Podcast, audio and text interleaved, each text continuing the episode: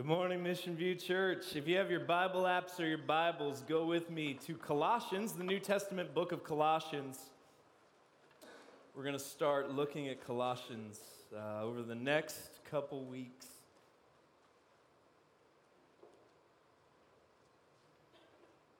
I was exhausted. I was incredibly tired.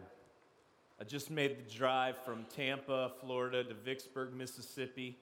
I'd spent the entire week there with 50 students, and it was just an incredible, incredible trip. And yet I was just thoroughly exhausted. To make matters worse, after we got home, one of our students was involved in a car accident. It was nothing serious, but just having to keep tabs on that. And, and finally, late Friday night, my wife and I just sat down on the couch, and we were finally just going to watch some TV before we went to bed. And I sat down on the couch, and before I knew it, I wasn't watching anything because I was fast asleep, only to be awakened when I felt something hit me in the face, and I woke up. And when I got married, I inherited two cats that I hate. And one of them is a glutton for punishment, and she loves me. And she's not the cat who'd wake me up. There's another cat who is the spawn of Satan. Her name is Gypsy. She's my wife's favorite. And she shares my immense dislike. We hate one another. It's a beautiful arrangement. And there I was, asleep, she in my wife's lap, my wife watching all of this as Gypsy took her tail and just continued, continued to hit me in the face until I woke up. I pushed her off my wife's lap and said, I'm going to bed. And that's what I did. And my wife went to bed, and a couple hours later, I was scared to death. Started hearing a rustling noise. I was the only man in Mississippi who didn't own a gun at the time, and I'm like, oh, this is not good.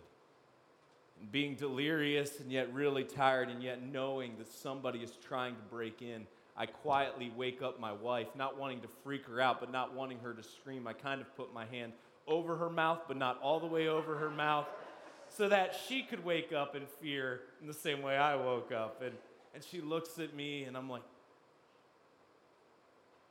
Get your phone. Dial 911. Don't call, but be ready to. She got her phone. She's like looking around, like, what's wrong? And we got this confused look on her face, and my adrenaline's going and I'm wide awake and I am ready to take on a perpetrator. I am ready to throw down in my house. And I've got my wife ready to call 911. It's dialed, she hasn't hit send. And I creep over to the bedroom door. And I get behind the bedroom door so, in a way that when I open the bedroom door, I can jump out after the attacker and just hit him with the right hook in the surprise of all the power that this arm can punch. It's going to be incredible. And so I'm, I'm making symbols to Brooke, but the room's dark, so she probably didn't see any of this. But I'm like, you know, I'm in Jason Bourne mode here, and you, you have no idea what you've encountered when you break into my house or you try to break into my house. You are going down. Now I have a gun, I'll just shoot you. But I'm like, all right. And so I count to three. Again, it's dark. Brooke probably sees none of this. I open the door I reach out to punch somebody. I just fall over because I've lost my balance. I feel something run by me. I'm like, call the police! and I look over on the bed and it's Gypsy. She somehow got out of the room that we locked her in and she was just trying to see Brooke, who'd been gone for an entire week. My wife's 12 pound cat was the intruder that I was freaking out about, and I had 911 on dial for all because she just wanted to lick my wife's face at three o'clock in the morning. You know, sometimes in life we encounter danger and it turns out to be a cat that we hate. And sometimes in life we encounter danger that's a legitimate threat. Thank God that that wasn't the case that evening. As we look at the book of Colossians, what we need to understand is that the reason that the Apostle Paul wrote Colossians was because the church at Colossae was encountering a very real danger. A very real threat was underway. within the church at Colossae. Understand this book was written around 60 to 62 AD. So, nearly 30 years after Christ has, has raised from the dead, an event we looked back and celebrated last week at Easter, nearly 30 to 32 years after that time, and Christ then ascends to heaven, the church at Colossae is functioning. But within the church at Colossae, there is danger. One of the dangers is there is tensions at the church in Colossae between Jews and Gentiles. And the Jews and Gentiles are struggling with the idea of, of circumcision, and they're struggling with the observance of Old Testament rituals and laws. And we'll see that as we unfold the book of Colossians in the weeks to come. But an even more dangerous and more prevalent threat meeting the church at Colossae was a, was a philosophy. And the philosophy was Gnosticism. And, and understand, here's, here's what Gnosticism is it's the philosophy that God is good, but matter is evil. In Gnosticism, the physical world in which we live is represented by the lower world, which is associated with matter, flesh, time, and more particularly, an imperfect world. The world of God is represented by the upper world and is associated with the soul and perfection. The world of God is eternal and not part of the physical, it is impalpable and timeless. So, this is what Gnosticism is all about. And this is what's raging in the church. And if you hear that and you're like, well, what's the big deal? The big deal is this with the theme of matter being evil and God not being present and involved in this world, but being present and involved in an upper world, a more advanced world, this led them to deny the divinity of Jesus, who was fully God and fully man. So, within that context, the book of Colossians is written. And we begin. Paul, an apostle of Christ Jesus, by the will of God, and Timothy, our brother, to the saints and faithful brothers in Christ at Colossae, grace to you and peace to you from God our Father. I, I want you just to, just to stop right there and we can gloss over these greetings because a lot of, a lot of Pauline greetings in his writings are very similar. They all seem to follow a similar format and they're, they're all alike. And so we can just gloss over it. But, but before we do that, I want us to really just pause and really grasp this as he's talking about Timothy and Timothy, our brother to the saints and faithful brothers in Christ at Colossae. Understand, church, that there needs to be a family dynamic with which we operate. There needs to be a family dynamic in how we see one another and how we deal with one another and how we react to one another. That needs to be present. This is one of the reasons why being a part of a church is so important because it's a family. And, and, and within, within even the local context, there's even a closeness that even, that even an intimacy that extends, that cannot extend on the global church. Yes, as a global church, we are all brothers and sisters, but it, it gets even closer within the local context. And this is how we need to deal with one another. And I don't know about you, but when I, when I think about brotherly love, I'm, I'm, not, I'm not trapped by these ideas of, of just constant peace and that everything's always great. The person I've disagreed with more in my life and I've attacked more in my life and I've physically accosted more in my life than anybody else has been my sister. We have fought more than anybody else. We've hit each other more than anybody, a lot more than anybody else. We've gotten in more arguments just and why? Because there's that family dynamic. And yes, at this point in my life, I no longer, when I'm upset with her, walk up to her and punch her. I'm tempted sometimes, but I no longer do that. We've grown and we've matured beyond that. But understand within this family dynamic, this isn't just saying, oh, we always need to just sing kumbaya around a campfire with one another. No, if anything, this dynamic demands that we, that we confront one another that we challenge one another. And yes, that we love one another with passion. and with concern. And we stand beside one another. We always thank God, the Father of our Lord Jesus Christ, when we pray for you. Since we heard of your faith in Christ Jesus and of the love that you have for all the saints, because of the hope laid up for you in heaven. We always thank God, the Father of our Lord Jesus Christ, when we pray for you. Man, prayer is difficult. Let me just say, it is incredibly, incredibly difficult. It is a discipline and it can get easier with time, but prayer is an incredibly difficult discipline. And what happens, because it's difficult, because sometimes we feel like none of our prayers are being answered, because it feels like it doesn't make any difference at all, what happens is we subtly stop praying.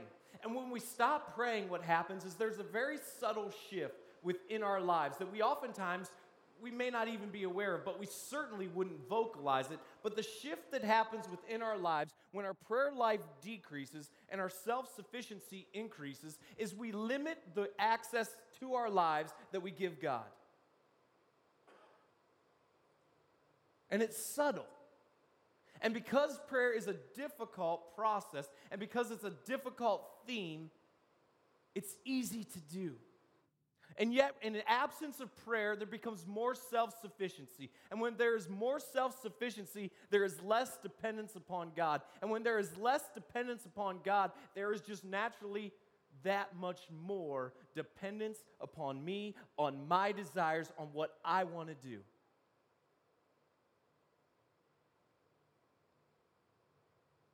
So let us, let us be people of prayer. Let us engage that discipline, as difficult as it is. And may we, as we grow in that discipline, as we engage in our times of prayer with God, may we extend beyond ourselves, beyond our own wants, beyond our own needs, beyond our own desires, and may we incorporate the needs, the wants, the desires of those around us. Because when we do, we become unified.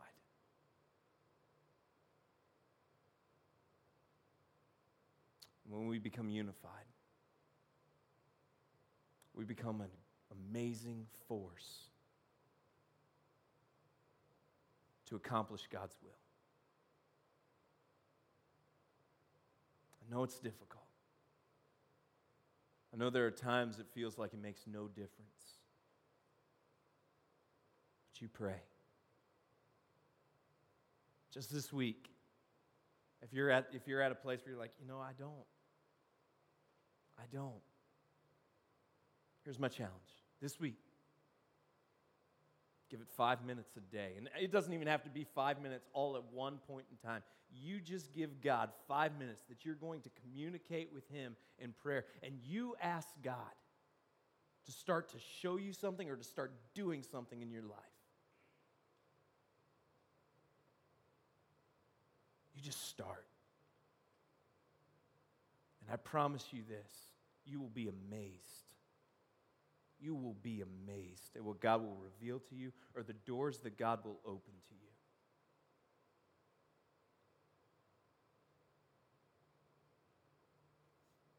Let's make sure we're people of prayer.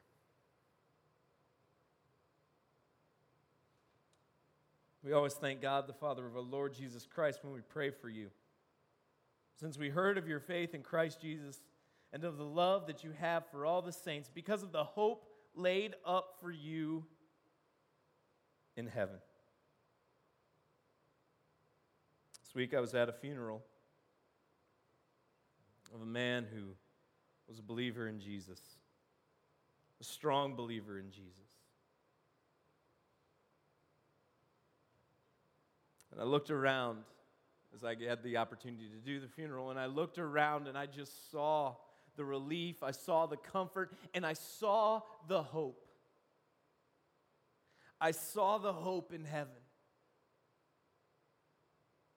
I saw that in spite of the loss, that the words of 1 Thessalonians 4 could be lived out. That yes, we grieve. We grieve because of the loss, but we grieve with an aspect of hope. Because we know that death is not the end as a result of what Christ Jesus has done. Make no mistake, our ultimate hope is our hope in heaven, where we will be united with our Savior because of the hope laid up for you in heaven. Of this you have heard before in the word of truth, the gospel, which has come to you as indeed in the whole world it is bearing fruit and increasing, as it also does among you, since the day you heard it and understood the grace of God in truth, just as you learned it from Epaphras, our beloved fellow servant. The grace of God in truth is the message of his son Jesus. The reason we have hope in heaven is because of, our, is because of God's love for us. In spite of our sin, in spite of our rebellion, in spite of the fact that God's a holy God, and the cost of our sin is death, the physical death and a spiritual death. The spiritual death manifests itself in eternity spent apart from God in a place the Bible calls hell. That is the penalty of our rebellion. That is the penalty of our sin. And the Bible tells us that we've all sinned and fallen short of God's glory. And that's what we deserve hopelessness. And yet, how can we have hope? How can we look towards heaven with hope? What can we cling to? The penalty is death. But God's gift in something called grace is this that God loves us in spite of our rebellion so much that he sent his son Jesus, who is fully God and fully man, who lived a perfect life, and who put upon himself my sin, my penalty, my rebellion. And he died upon a cross for me. And three days later, He rose again victoriously. This is our hope. Not in and of ourselves, not us. Our hope is in what Jesus has accomplished on our behalf.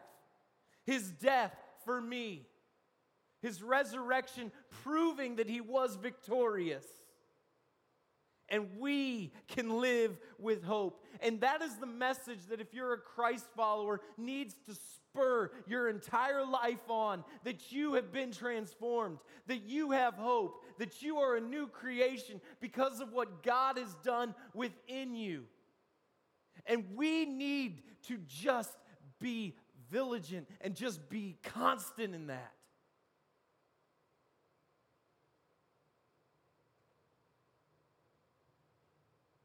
And there was an individual who was. When it radically changed his life. And his name was Epaphras. And he went and he heard the story of what Jesus had done for him. And he gave him his life and he went back to his town. And he just started proclaiming that truth to people. And a church grew in his house.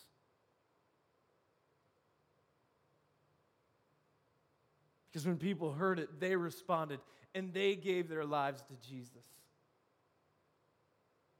And having that in common, they became brothers, they became sisters, they became the church. And that's where the church at Colossae started.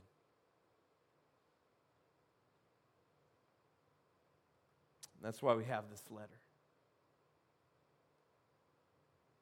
Because Epaphras' life was changed.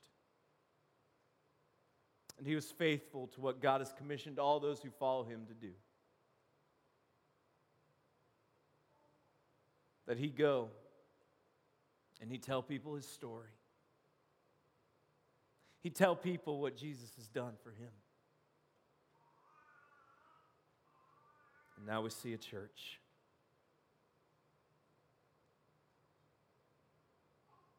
Just as you learned it from Epaphras, our beloved fellow servant. He is a faithful minister of Christ on your behalf and has made known to us your love in the Spirit. You want to be like Epaphras? You want to share the hope that you have? Maybe you don't know how. Maybe you don't know where to start. Maybe you're just scared. Maybe you look at it like a daunting task and you're not fully certain of how you should go about this. I would challenge you to look at the model of Epaphras right here and just follow suit. And when they, the believers here at the church of Colossae, think about think about Epaphras, what do they think of? The fact that he's a faithful servant and loving. You want to reach people for Jesus? Be faithful and be loving. You want to impact those around you? Be faithful and be loving. Be people who are faithful and loving. And that will buy you influence. And utilize that influence to share the hope that you have challenge you be faithful and loving people. And so, from the day we heard, we have not ceased to pray for you, asking that you may be filled with the knowledge of His will in all spiritual wisdom and understanding, so as to walk in a manner worthy of the Lord, fully pleasing to Him, bearing fruit in every good work, and increasing in the knowledge of God. Church, the point of knowledge, the point of spiritual knowledge is application. The point of knowledge is application. When I had my temporary license at 15 and a half years old, learning to drive was an adventure I wasn't sure my parents would live through. And by God's grace, they are still here. I had my father go out with me and attempt to teach me maneuverability one time. After that, it became my mother's job. After we had spent some time in Ellet High School putting little dents in his Honda Accord, he decided it was time to drive back. I'd hit enough cones for the day. And so, as I was pulling out of the parking lot, I turned onto Canton Road. And as I did, I was driving along.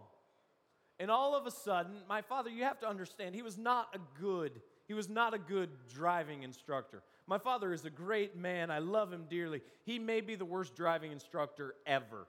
In, in a four lane road, I would be on one of the inside lanes, and he'd be yelling about mailboxes that we were almost going to clip the mailboxes. Never mind the fact we had an entire lane to our right. There was no way we were going to hit any mailboxes whatsoever. The man was just a little tense. And so as we were driving along on Canton Road, he just starts screaming, You ran through that! And I'm like, oh, father's just overreacting again. And I'm like, you don't know what you're talking about. And he's like, pull around, pull, pull around. And so we pull into a parking lot. And he says, there is a blinking red light that you just ran through. And I'm like, no, there's not. He's like, go back here, go down the road a quarter mile, get back on Canton Road. Sure enough, I do exactly that. I'm driving along. He starts screaming again. I'm like, what is your problem? He's like, you just ran through it again. I'm like, no, I didn't. He's like, turn into the parking lot. We turned into the parking lot. We pulled into a different spot in the parking lot. He said, put the car in park. We put the car in park. He said, What is that right in front of us? I said, A blinking red light. He said, Do you see the fact now that it is blinking in the road and you just ran through it twice? I said, It wasn't blinking at the time. So pull out. Get on the road. We're doing this again. And I turn on Canton Road and I'm driving along. And he just throws his hands out like this. And he looks at me. And he says, Just drive home. That's the third time. now, before I got my temporary license, I had to take a test, as does everybody. It's about 20, it was about 20 questions at the time. And one of the questions on the test at the time was, What do you do at a blinking red light? And I got that question right on the test. You stop. See, the problem wasn't my lack of knowledge of what to do at a blinking red light. My problem was noticing it and putting it into practice. And might I suggest, the vast majority of the problems that we have as Christ followers is not due to our lack of knowledge. It's due to the fact that we know we just don't do anything about it.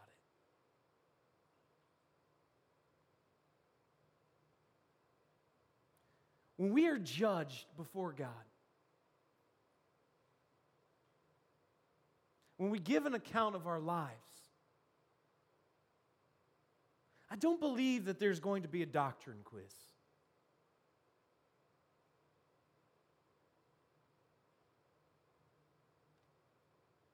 And what does the New Testament tell us? That knowledge puffs up,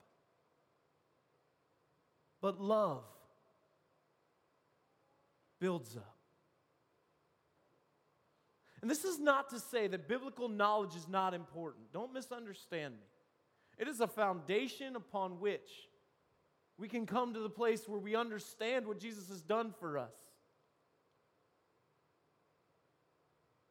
But knowledge is not the problem, our behavior is. And spiritual maturity is defined by behavior, not intellect.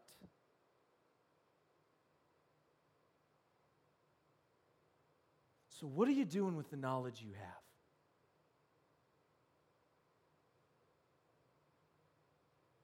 Because if it makes no difference in how you live your life,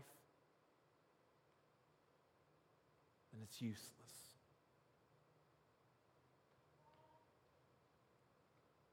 The point of knowledge is application. I mean, just look at this. And so, from the day we heard, we have not ceased to pray for you, asking that you may be filled with the knowledge of his will and all spiritual wisdom and understanding. Why? So as to walk in a manner worthy of the Lord, fully pleasing him, bearing fruit in every good work. Action, action, action. And then after you've got the action part down, then what? Then learn more. And increasing in knowledge. The problem that we see in a lot of churches is not a lack of knowledge. The problem that we see with a lot of Christ followers is not the fact that they don't know Problem is, they don't do anything about it.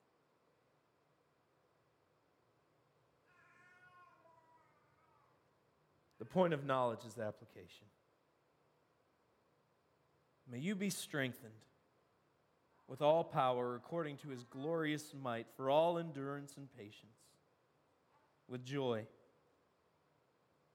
Giving thanks to the Father who has qualified you to share in the inheritance of the saints in light. He has delivered us from the domain of darkness and transferred us to the kingdom of His beloved Son, in whom we have redemption, the forgiveness of sins. This is the benefit of following Jesus Christ.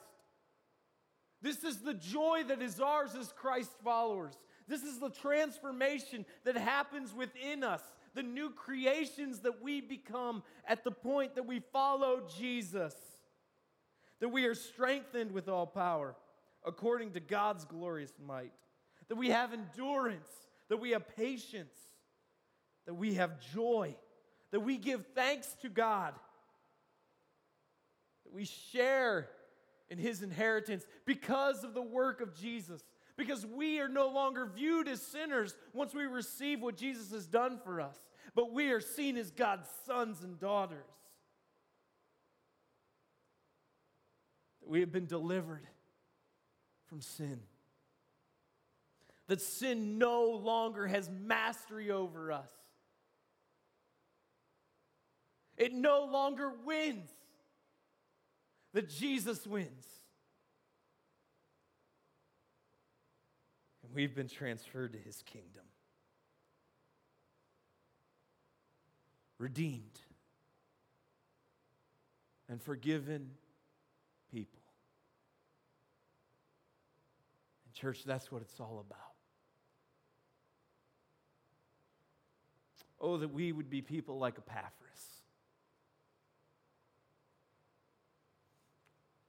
Who come to a place where we know what God has done for us. And then we go and we live it out. So that those who come into contact with us and those around us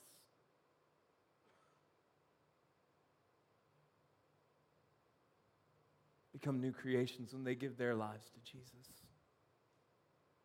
Oh, that we would be like Epaphras and we would just take delight in the joy and the hope of what God has done for us. That we would put into practice the things from God's word that we have learned. And it wouldn't be all about just acquiring more knowledge. But with zeal, we would go about conducting our lives in a way that we bring God honor and glory. I wish I could make that decision for every single person. I wish I could make the decision for each and every one of you to be a Christ follower. And yet I can't. And I know that there's a very real battle, and maybe it's because you just don't have enough knowledge yet.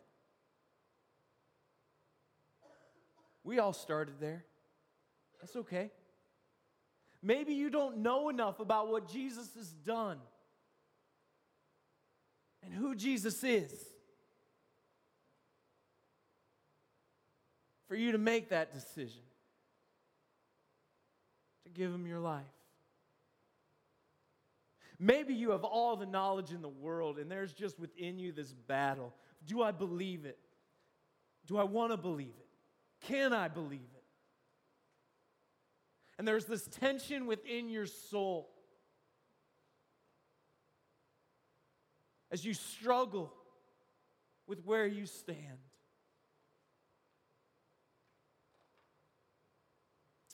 Maybe you're a Christ follower and you're just you're just at the point where you're just struggling. You just don't know. I was captivated last week when I heard the new Mumford and Sons song. Not because it provides answers, but because it doesn't.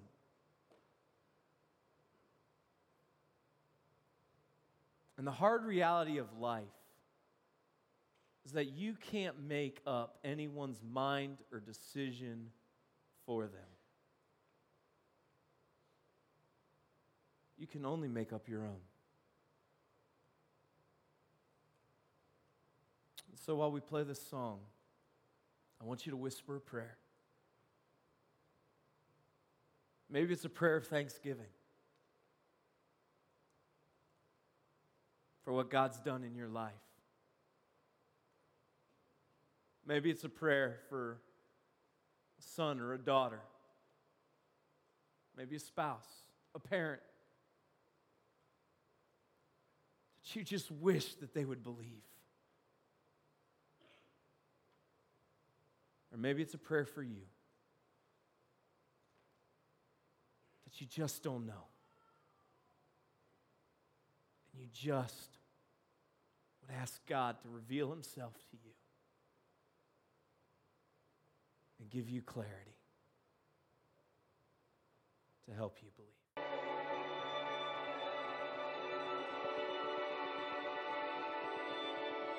You may call it in but you've only lost the night. Preset all your pretty feelings. May they comfort you tonight. And I'm climbing over something, and I'm running through these walls. I don't even know if I believe. I don't even know if I believe. I don't even know if I believe everything you're trying to say to me.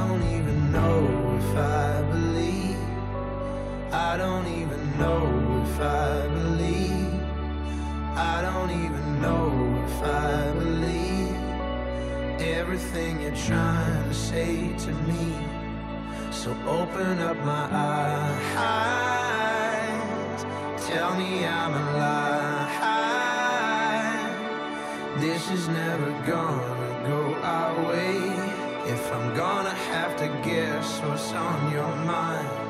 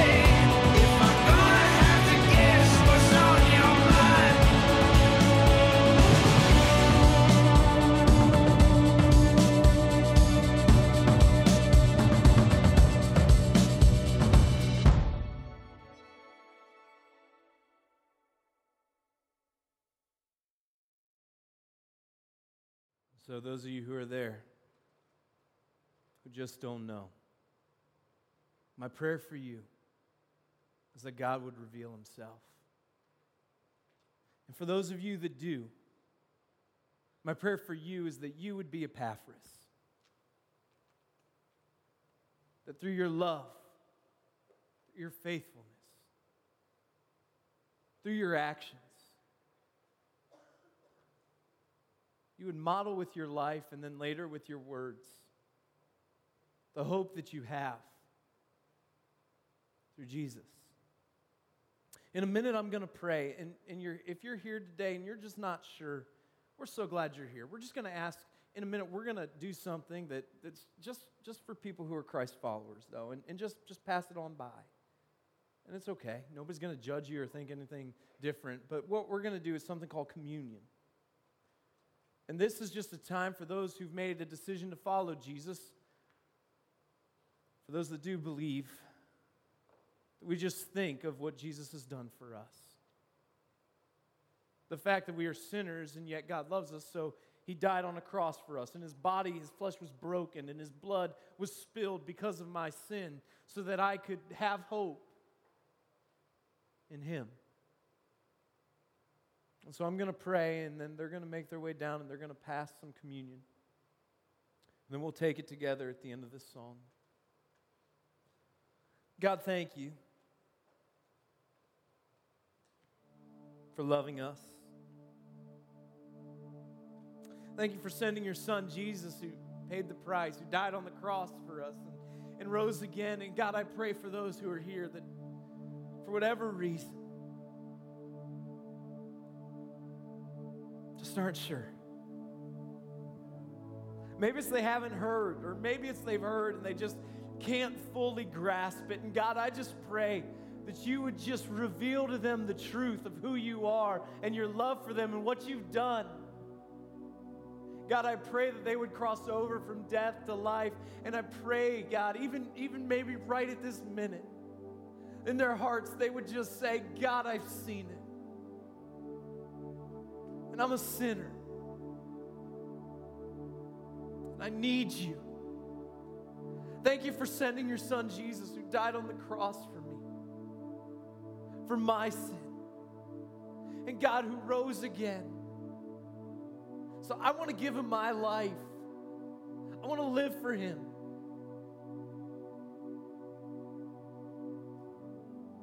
God, for those who've already made that declaration,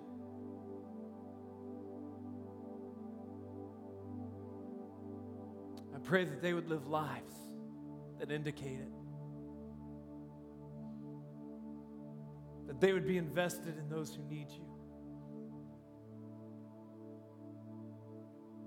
God, through their life and through their conduct and then through their words, that they would have an impact for your glory. Thank you for saving.